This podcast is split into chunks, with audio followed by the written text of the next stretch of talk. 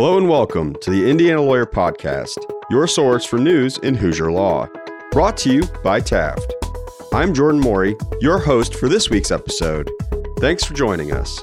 A personal note before we dive into today's news this will be my last episode of the Indiana Lawyer Podcast because my last day with Indiana Lawyer was February 3rd, a few days before this episode airs. I'm leaving for a new career opportunity, but I've enjoyed being your host for the last 15 months. And don't worry, Olivia and Alexa will keep the podcast going, and they'll have new voices for you soon.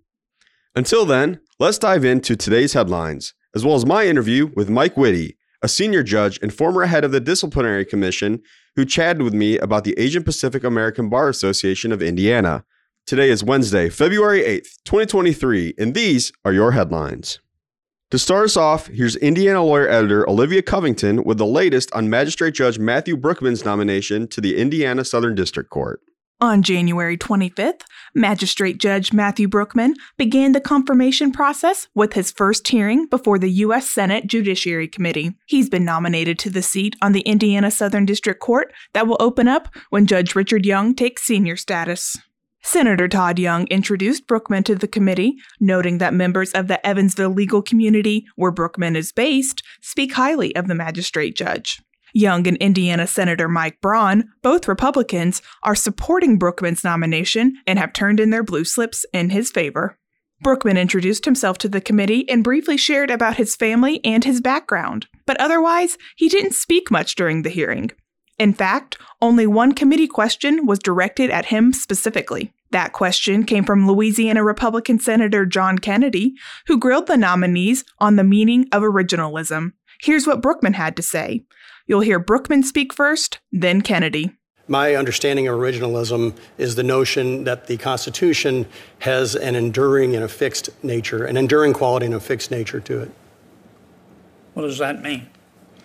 It means that the words uh, matter, and that the word that the uh, that the words the, that the framers used to draft the Constitution matter, and that it has a fixed quality to it and has an enduring nature. Well, how do you determine the fixed quality? Who who determines what the words mean from uh, whose perspective? Senator, in my uh, time as a magistrate judge, I've not dealt with issues of constitutional interpretation, but my understanding is that uh, you would begin with the language of the Constitution itself. Yeah, okay, I agree with that. Carl Tobias is a professor at the University of Richmond School of Law in Virginia and a nationally recognized expert on federal judicial selection. I talked to Carl after the confirmation hearing, and he says the fact that the committee didn't ask many questions of Brookman is a sign that he's a non controversial nominee. Carl says he expects the committee vote to go in Brookman's favor with bipartisan support. As for when that vote will happen, Tobias guesses it will be sometime this month. Brookman's nomination would then go to the full Senate, which could confirm him in late March or early April. We'll keep an eye out for those votes, so stay tuned. Thanks, Olivia. Staying in the Indiana Southern District, here's IL reporter Alexa Shrake, who was there on February 1st when the court officially opened its new learning center. Alexa, what can you tell us? The U.S. District Court for the Southern District of Indiana hosted the grand opening of its new Learning Center in the Birch Bayh Federal Building last week. The Federal Court Learning Center has been a to do list item for 15 years that can now be crossed off. The Learning Center has activity stations and informational handouts that discuss the history and the role of the federal court system. It is geared toward middle and high school students in the hopes of increasing civic education and engagement. Activities like You Be the Juror and You Be the Judge take students through the process of deciding or presiding over a case, providing case details and allowing students to decide if they would act the same way as the judge or jury. Along the walls is historical information about Indiana's federal courts and the Seventh Circuit Court of Appeals in Chicago. Indiana Southern District Court Chief Judge Tanya Walton Pratt described the Learning Center as a quote, happy place before concluding the grand opening with a strike of her gavel. The center is now open to tours and field trips. Now let's shift gears to the Indiana Northern District Court, where a lawsuit has been filed against the City of Gary Common Council for failing to complete the city's redistricting by December 31st, 2022. Under Indiana code, redistricting must be completed by the second year after a U.S. Census is completed. In this case, that would mean redistricting following the 2020 census would have been done by 2022. According to the lawsuit, which was filed by attorney and NAACP leader Barbara Bolling Williams, the city of Gary lost 11,000 residents between the 2010 and 2020 censuses. That means that now, without redistricting, the current council districts have a 24 population deviation. The law doesn't require districts to have exactly equal proportions, but according to the lawsuit, courts have held that a deviation of more than 10% could be an equal protection violation. Bolling Williams is asking the federal court for a preliminary injunction and temporary restraining order prohibiting the Lake County Board of Elections and Registration from holding an election until the district lines are redrawn. The Elections Board and its director are also named as defendants in the lawsuit. The courts aren't the only place where redistricting is being addressed. In the Indiana General Assembly, lawmakers are considering House Bill 1116, which includes an amendment that would give Gary and other cities that do not redistrict before January 1st until May 15th to finish their new maps.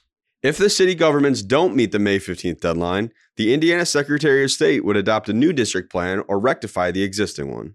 The amended version of House Bill 1116 passed the Elections and Apportionment Committee last month. It's now waiting for a hearing before the Ways and Means Committee. Speaking of legislation, let's throw it back to Alexa for news about a Senate resolution that would restrict the right to bail in Indiana. Thanks, Jordan. Senate Joint Resolution 1 would deny bail to defendants believed to pose a, quote, substantial risk to the public, regardless of what offense they are charged with.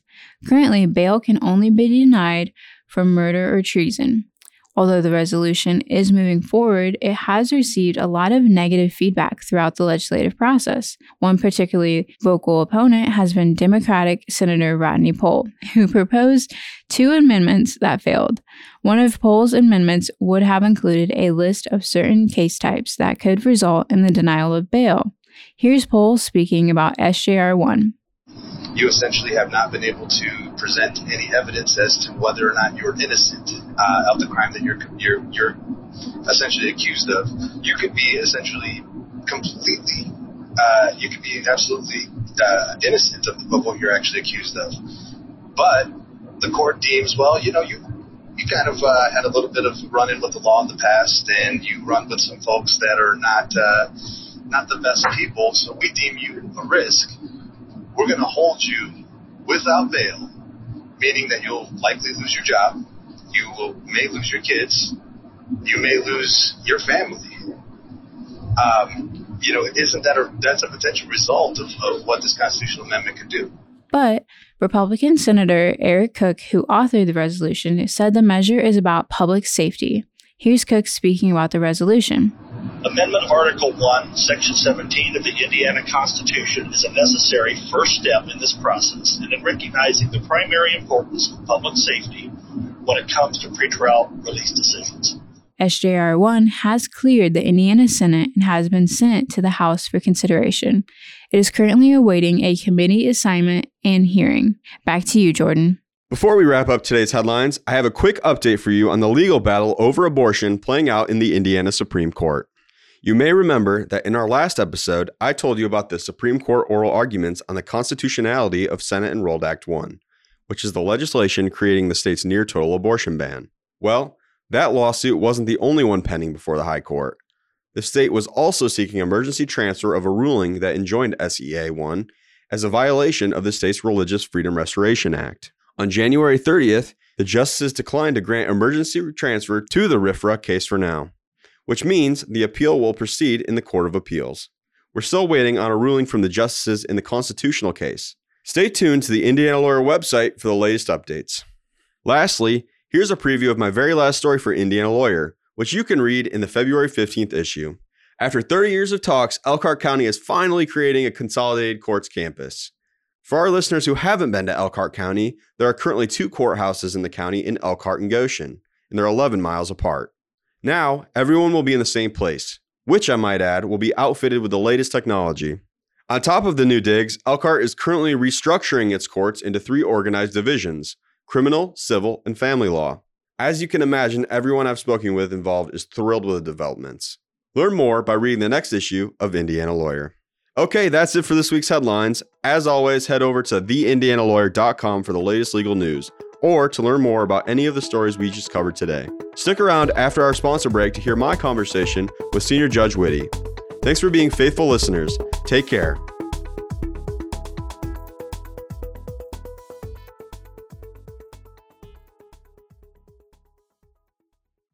Taft Today's modern law firm. At Taft, we cultivate a highly respectful, transparent workplace that fosters creativity, teamwork, inclusion, and diversity. We couple our culture with a client first approach, rewarding lawyers who understand their clients' goals and work to deliver success. Taft, the modern law firm.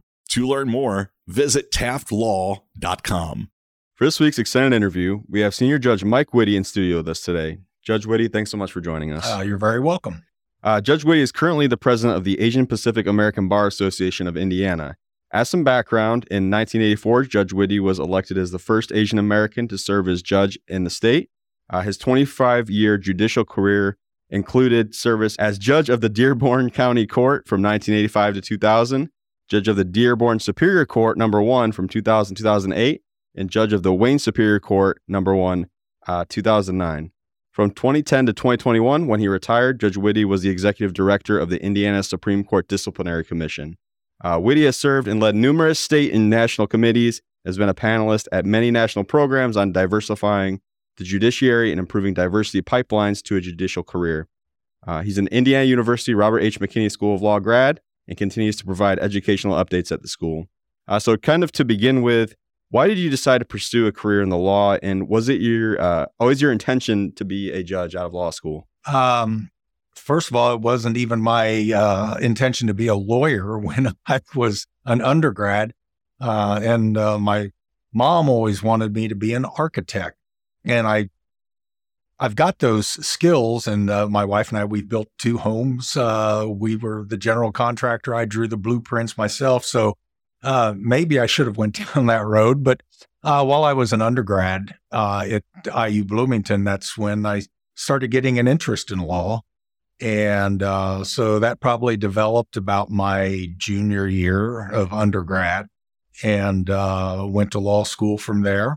And as far as judicial career, no, that wasn't on the horizon or, you know, it wasn't anything that I had my sights on at all.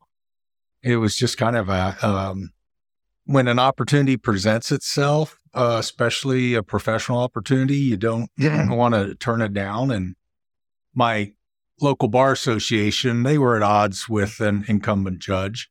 And at that time in 1984, the pay for a judge was not very good at all. And nobody in our local bar wanted to run against the, inc- the incumbent that they were uncomfortable with. So, uh, because their practices were more lucrative than what a judge pay was. So it was, hey, Mike, you're the new guy. You're, you know, going to get a pay raise here if you get elected. The pay for a judge in 1984 was $36,000. Wow. So uh, I ran, and uh, the bar association pretty much was behind me. I mean, there were, you know, the incumbent had his supporters too, but uh, that is how I became a judge. It wasn't like I came out of law school and thought, you know, someday I want to be a judge. And um, so I kind of did my career upside down because I was only 27 years old. And uh, when I say my career's upside down, is, you know, most judges become judges towards the middle and end of their careers sure. or middle their careers and finish out their careers. Right. I did mine on the front end. And, you know, by the time I'd had 24 years in, you know, I was kind of burned out, but things worked out well for me. So, what do you remember about that first year? Oh, gosh. Um, I can tell you that uh, as I look back on it, boy, was I wet behind the ears. I tried to display as much confidence as I could, knowing that people would come into court and see this kid on the bench. You know, is is it Doogie Howser or what? Who is that up there on the bench? And I probably overplayed it a little bit too much myself. You know, to just to try and and um, validate that a young person could be here. But as I grew into the role and realized, you know, what it takes to be a judge and, and all of the education that the at that time the Indiana Judicial Center, which is now called the Office of Judicial Administration, but the Indiana Judicial Center, the the development courses they had, you know, the uh, just the continuing education for judges, excellent, and you know, helped me hone my skills. Definitely. Um, you know, being the first Asian judge in Indiana history, what does that mean to you? What did it mean to you then, and what does it mean to you now that you've had, you know, some years to kind of think about that? The funny thing is, is when I was elected in 1984, um, I had no idea that I was the first Asian judge. It it didn't come up, and I probably was on the bench. I bet, hmm, probably 15 years or so before someone approached me with the question of, you know, who who else are Asian judges in Indiana? Was there ever an Asian before you? That's how I found out. You know, I, I did my own digging and uh, discovered that I was, but it wasn't something that was out there on my resume in 1984 because I had no idea. And what I'm what I'm most proud of is that we now have an active Asian American bar here in Indiana. Of course, being in southern Indiana and Lawrenceburg, you know, there, there weren't any other Asian lawyers down there. In fact, there weren't too many other Asians, period, within the general population. Come up here, you know, and for the Supreme Court, work for them as the head of the disciplinary commission, and all of a sudden I'm in a more diverse population pool and a number of, you know, Asian American lawyers here in central Indiana. And we start, you know, associating with each other and the National Asian Pacific American Bar Association, it's called NAPABA. They reached out to Melissa Lynn, who's an Asian American lawyer in uh, Columbus, Indiana, and uh, kind of lit the fire under her to try and get a uh, affiliate of the national organization going here in Indiana. And they reached out and told her, they said, and there's a judge over there that's Asian and contact him. So Melissa and I and Nick Wong and his sister Kelly, we were the kind of the base that got this started. Oh gosh, 10 years ago now, 10 or 11 years ago, we started the association and we've got about 40 to 50 paid members. So we're still a small organization. We don't have a, you know, professional staff, don't have an executive director. It's all volunteer. But uh, we've made uh, some big strides uh, for our organization and within the local bar. Why has that topic of diversity been so important to you, especially with the Asian Pacific bar and just continuing to stay involved and, and well, as a whole, not just Asian Americans as a minority, but all minorities. As you know, I've spent a, a career on the bench and and this isn't meant to be a slight at all to my colleagues on the bench, but as I went to those uh, annual judicial conferences and you know and and spring and winter conferences and and you notice that there's uh, definitely a, a lack of diversity throughout the room, and as the discussion or the conversation on diversity, you know, keeps progressing through the 80s and the 90s. And it's okay. Now I recognize, and my experience on the bench, you know, I recognize why the bench needs to look like the society that it is administering justice to. And there are nuances uh, that no matter how much, uh, if you're um, Caucasian and you think, you know, that you really got a handle on uh, an understanding of Black America or Asian America, Hispanic or Latino, and vice versa. You know, that you're Asian and you you identify as white and you think you got a good handle on it, on understanding the Caucasian point, and you don't. There are just nuances of the cultures. And those sometimes present themselves in the courtroom and you need to be sensitive to it. You need to be aware of it.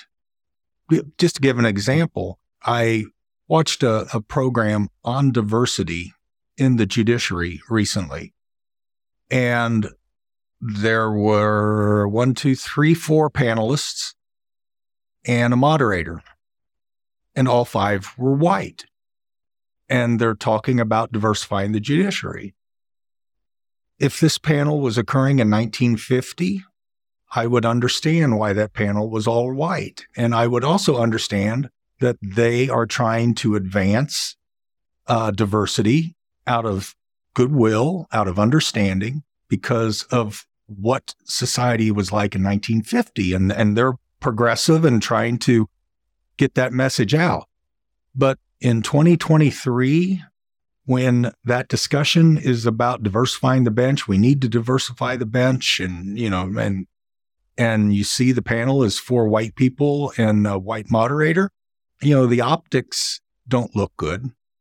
And there's probably some things said during that particular program that I was watching where the people really, in the goodness of their heart, thought they were saying the right things, but probably missed the point completely because they don't have the full understanding.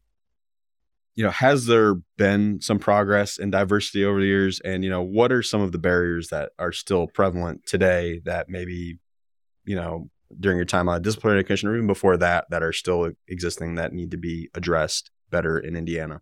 one thing I'm not afraid to say at all uh, is that the appointments to the Indiana Supreme Court and the Indiana Court of Appeals over the last, um, oh, two and a half, three years have all been appointments of either white males or white females.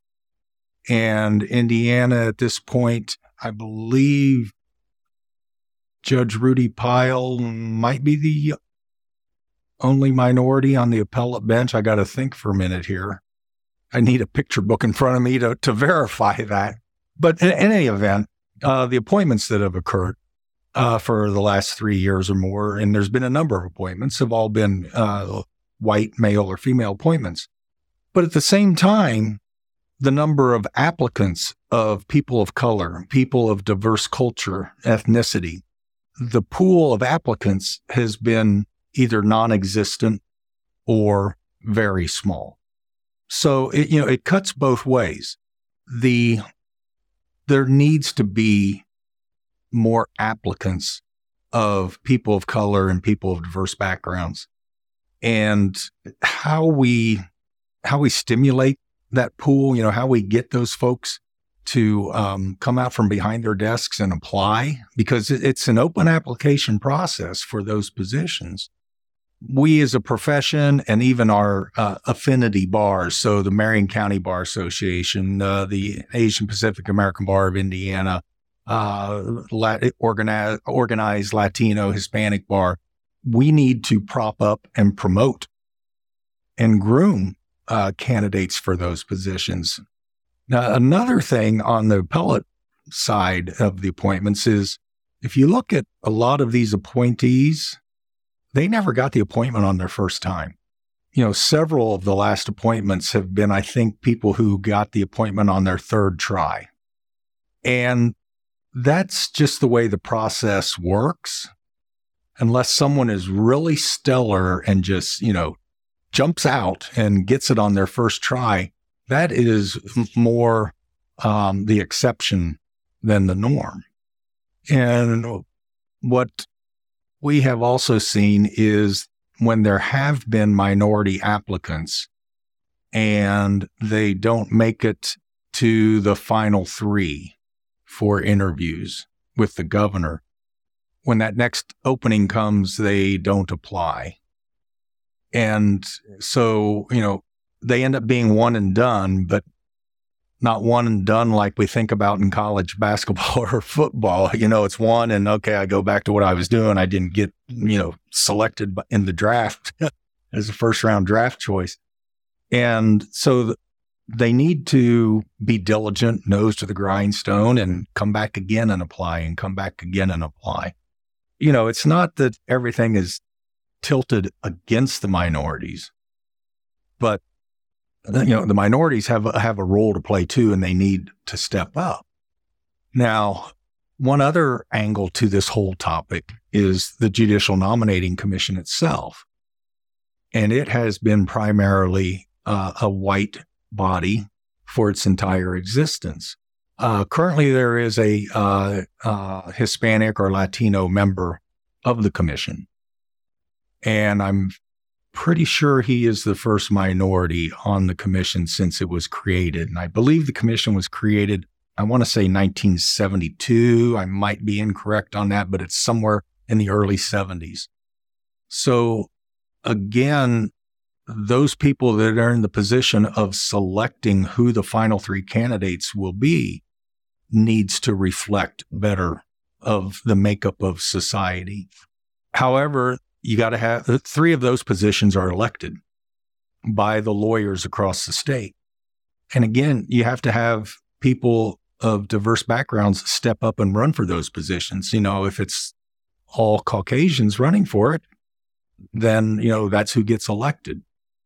But it, sure would. And then there's three other positions on there, and those th- three seats are appointed by the governor. So that's one where the, whoever is the governor, uh, you know, could uh, be a little bit more uh, sensitive to what the makeup of those three gubernatorial appointees looks like. You know, switching over to uh, your time on the disciplinary commission. Uh, first of all, how did that job come about for you? You know, what was that experience like compared to being a trial court judge?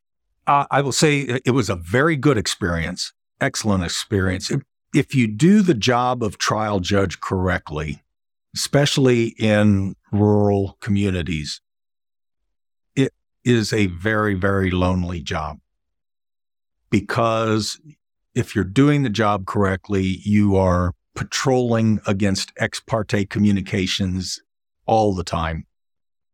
You are avoiding being a part of the Friday night poker gang with, you know, four or five other lawyers that practice before you all the time.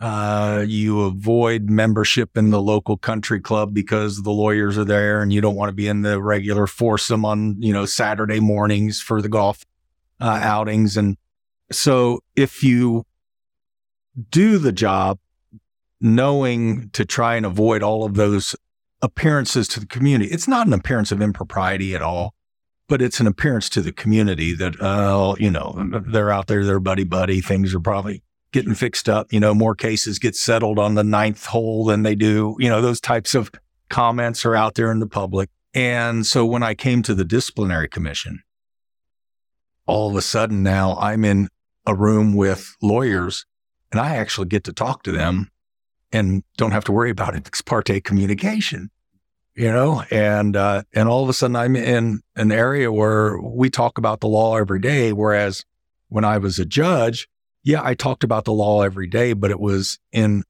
argument in the courtroom where two different lawyers are trying to persuade me to a particular decision.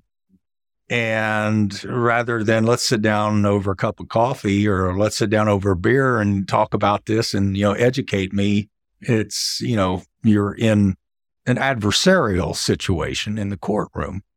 So getting to the commission and actually for the first time in over 25 years, being able to sit down with a group of lawyers and talk the law. And when I have had to make decisions, are we going to open this investigation? Are we going to charge this person? You know, rather than it being a uh, unilateral decision by me, you know, it was, hey, I got 10 other lawyers on staff here. You know, I can bounce things off. And then we have to take it to a commission. And the commission is a nine member commission made up of seven lawyers and two laypersons. And so I had seven more lawyers to talk the law with. So I would say my 11 years at the disciplinary commission, I became a much, much better lawyer overall because uh, I was in an area where I, I, I wasn't in a vacuum. You know, I, I could talk a whole lot more and not worrying about, oh, am I exposing prejudices? Am I saying something that's going to get me a motion for change of venue from the judge or, or whatever? Um, so that's what was nice about the transition. And the other thing I'll say about it's really, it was really a great experience because knowing that 99% of the bar supported what we did and the other 1% of the bar is what kept us employed has the disciplinary commission or i'm sorry has the disciplinary process changed at all and uh, i guess should it if it if it hasn't it definitely there were things that we did um, during uh, my time there that changed our approaches to uh, how we screen cases. There was a huge backlog, enormous backlog when I got there. The backlog of just waiting to get on the agenda of the monthly meeting of the commission was about three years. So if something came in today, it would be almost three years before the commission looked at it and voted whether or not to bring charges against a lawyer. And th- that was just uncalled for, absolutely uncalled for, but it existed. And rather than just throw more resources at that backlog, it was, hey, let's step back and let's think about how we process our cases here um, and what can we do to expedite that. And we were able to knock out that backlog. We were able to keep it so that we had at any time in the queue, maybe 35 to 40 cases at a time in the queue, working its way through investigation. Because that, that backlog was, was over 300 cases with investigations or waiting to be investigated. And we were able to work that down to a process where if the number got up to 50 in the queue, then uh, okay, it's time for, you know, that's red lights and sirens going. And um, when we finally, well, when I left, I know that we maybe only had two or three months out of the probably eight years that we operated under our uh, improved, new and improved, um, where we hit that 50 number. And I remember one of the times we hit that 50 number is because it was one lawyer and he had like 17 different complaints against him. So, so that was an artificial inflation. Sure. Going back to the, to the Asian Pacific American Bar Association, um, you know, I guess why is it important to to have this bar association? You kind of mentioned it earlier a little bit uh, moving forward, but what kind of opportunities does it offer to its members?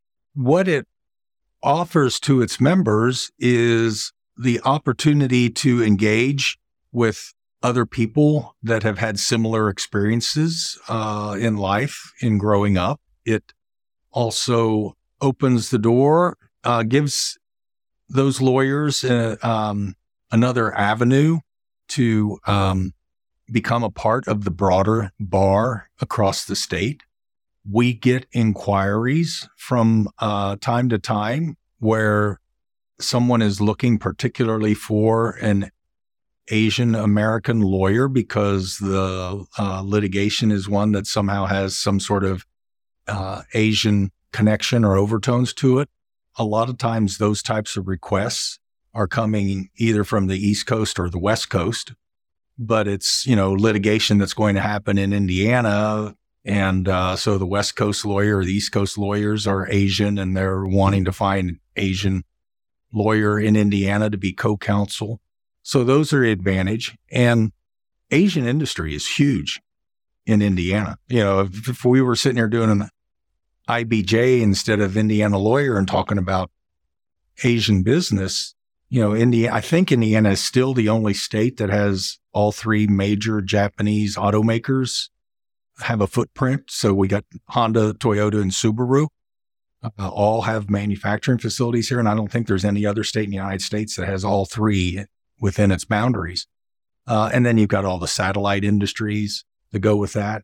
You know, our uh, Governor Daniels, Governor Pence, Governor Holcomb, uh, all have had um, initiatives and and uh, trade visits to uh, Asia and just so not just that, I remember I used to work down in Seymour, and the mayor of Seymour would go to Japan because oh. um, Aisin, uh, I think it's Aisin is down there, um, but a big manufacturing uh, facility with Japanese connections. Mm-hmm. Um, so you know, think of small town Seymour, Indiana, and the mayor's going to Japan for for business deals. I mean, that's pretty significant.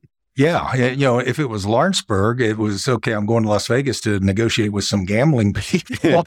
yeah, yeah, yeah but no, that's a, you're, you're exactly right. You know, you have those connections and, you know, I wouldn't be surprised if the mayor of Greensburg has done that or the mayor of Lafayette probably, you know, so, so those opportunities come up. I, I can tell you another avenue we've had several times is in divorce situations.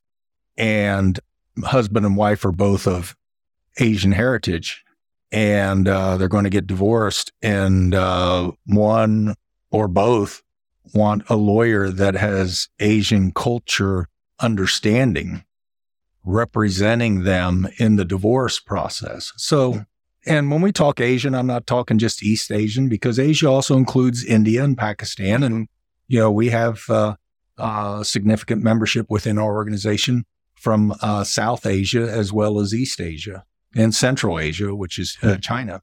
Uh, what is something you would like lawyers to know about the Bar Association and or yourself? About the Asian Pacific Bar Association, yes. or yes, um, I uh, something I, will give plugs. Sure, yeah, yeah, absolutely. Right. In uh, November of 2023, Indianapolis will be the host of the National Asian Pacific American Bar Association annual convention. So NAPABA is bringing its convention here, and we would sure uh, like for the Indiana business community to uh, roll out the red carpet and, and, welcome the attendees to this uh, convention. Um, the annual convention brings in about 2,500 lawyers and also for lawyers that are uh, looking for some CLE, we're going to have a program on May 4th and uh, watching the Indiana lawyer because I'll be getting a uh, uh, some promo materials out there to Olivia or someone to promote this program. But we're going to have Karen Korematsu uh, as a speaker and uh, also show a film called And Then They Came for Us. Uh, the film is about internment of Japanese Americans during World War II, narrated by George Takei, uh, also known as Mr. Sulu in Star Trek. And uh, then uh, Karen is the daughter of Fred Korematsu. And Fred Korematsu is the Japanese American U.S. citizen who defied the internment of Japanese Americans and um, challenged it, was convicted of a crime for failing to report to an internment camp. Took it all the way to the U.S. Supreme Court. Uh, Supreme Court did not rule in, in Fred's favor and um, said because, you know, there's an exception because of wartime and national security that it was okay to deny freedom, deny uh, due process of law to the Japanese Americans for the internment after the attack on Pearl Harbor.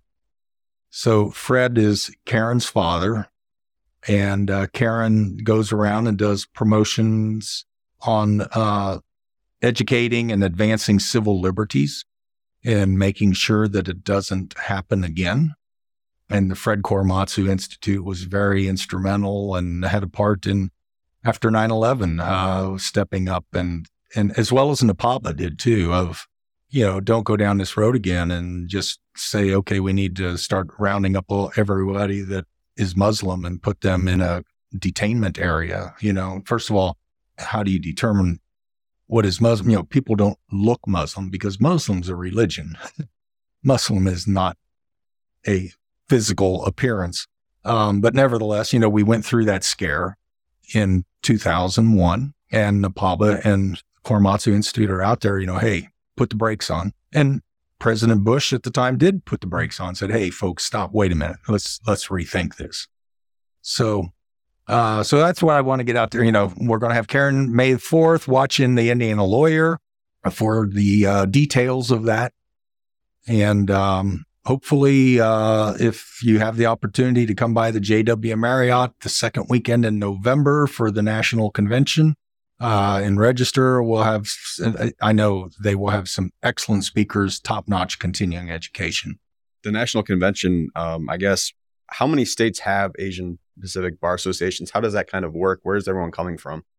NAPABA, the national organization, is headquartered in Washington D.C., but um, you know has membership uh, across the United States as well as outside U.S. jurisdiction. I don't know the exact total membership, of the organization, but uh, as far as affiliates of the national organization, we're the only one in Indiana. There's also here uh, amongst our neighbors, there's one in Columbus, Ohio, one in Cincinnati, one in Chicago, Minneapolis, I think St. Louis. Flyover territory, not as as much, you know, in the Dakotas or Uh, Denver definitely has, uh, and Salt Lake also has uh, affiliates. But then you get to the California, Oregon, Washington, Hawaii, and a number of organizations there, a number of affiliates, I should say, and likewise on the East Coast. And I know that um, about one third of the entire membership of the organization, national organization, is from California. That'll do it for this week's episode. Thanks so much to Senior Judge Mike Witte for joining us on this week's pod. To catch up on previous episodes of the Indiana Lawyer podcast, visit theindianalawyer.com or your favorite streaming service.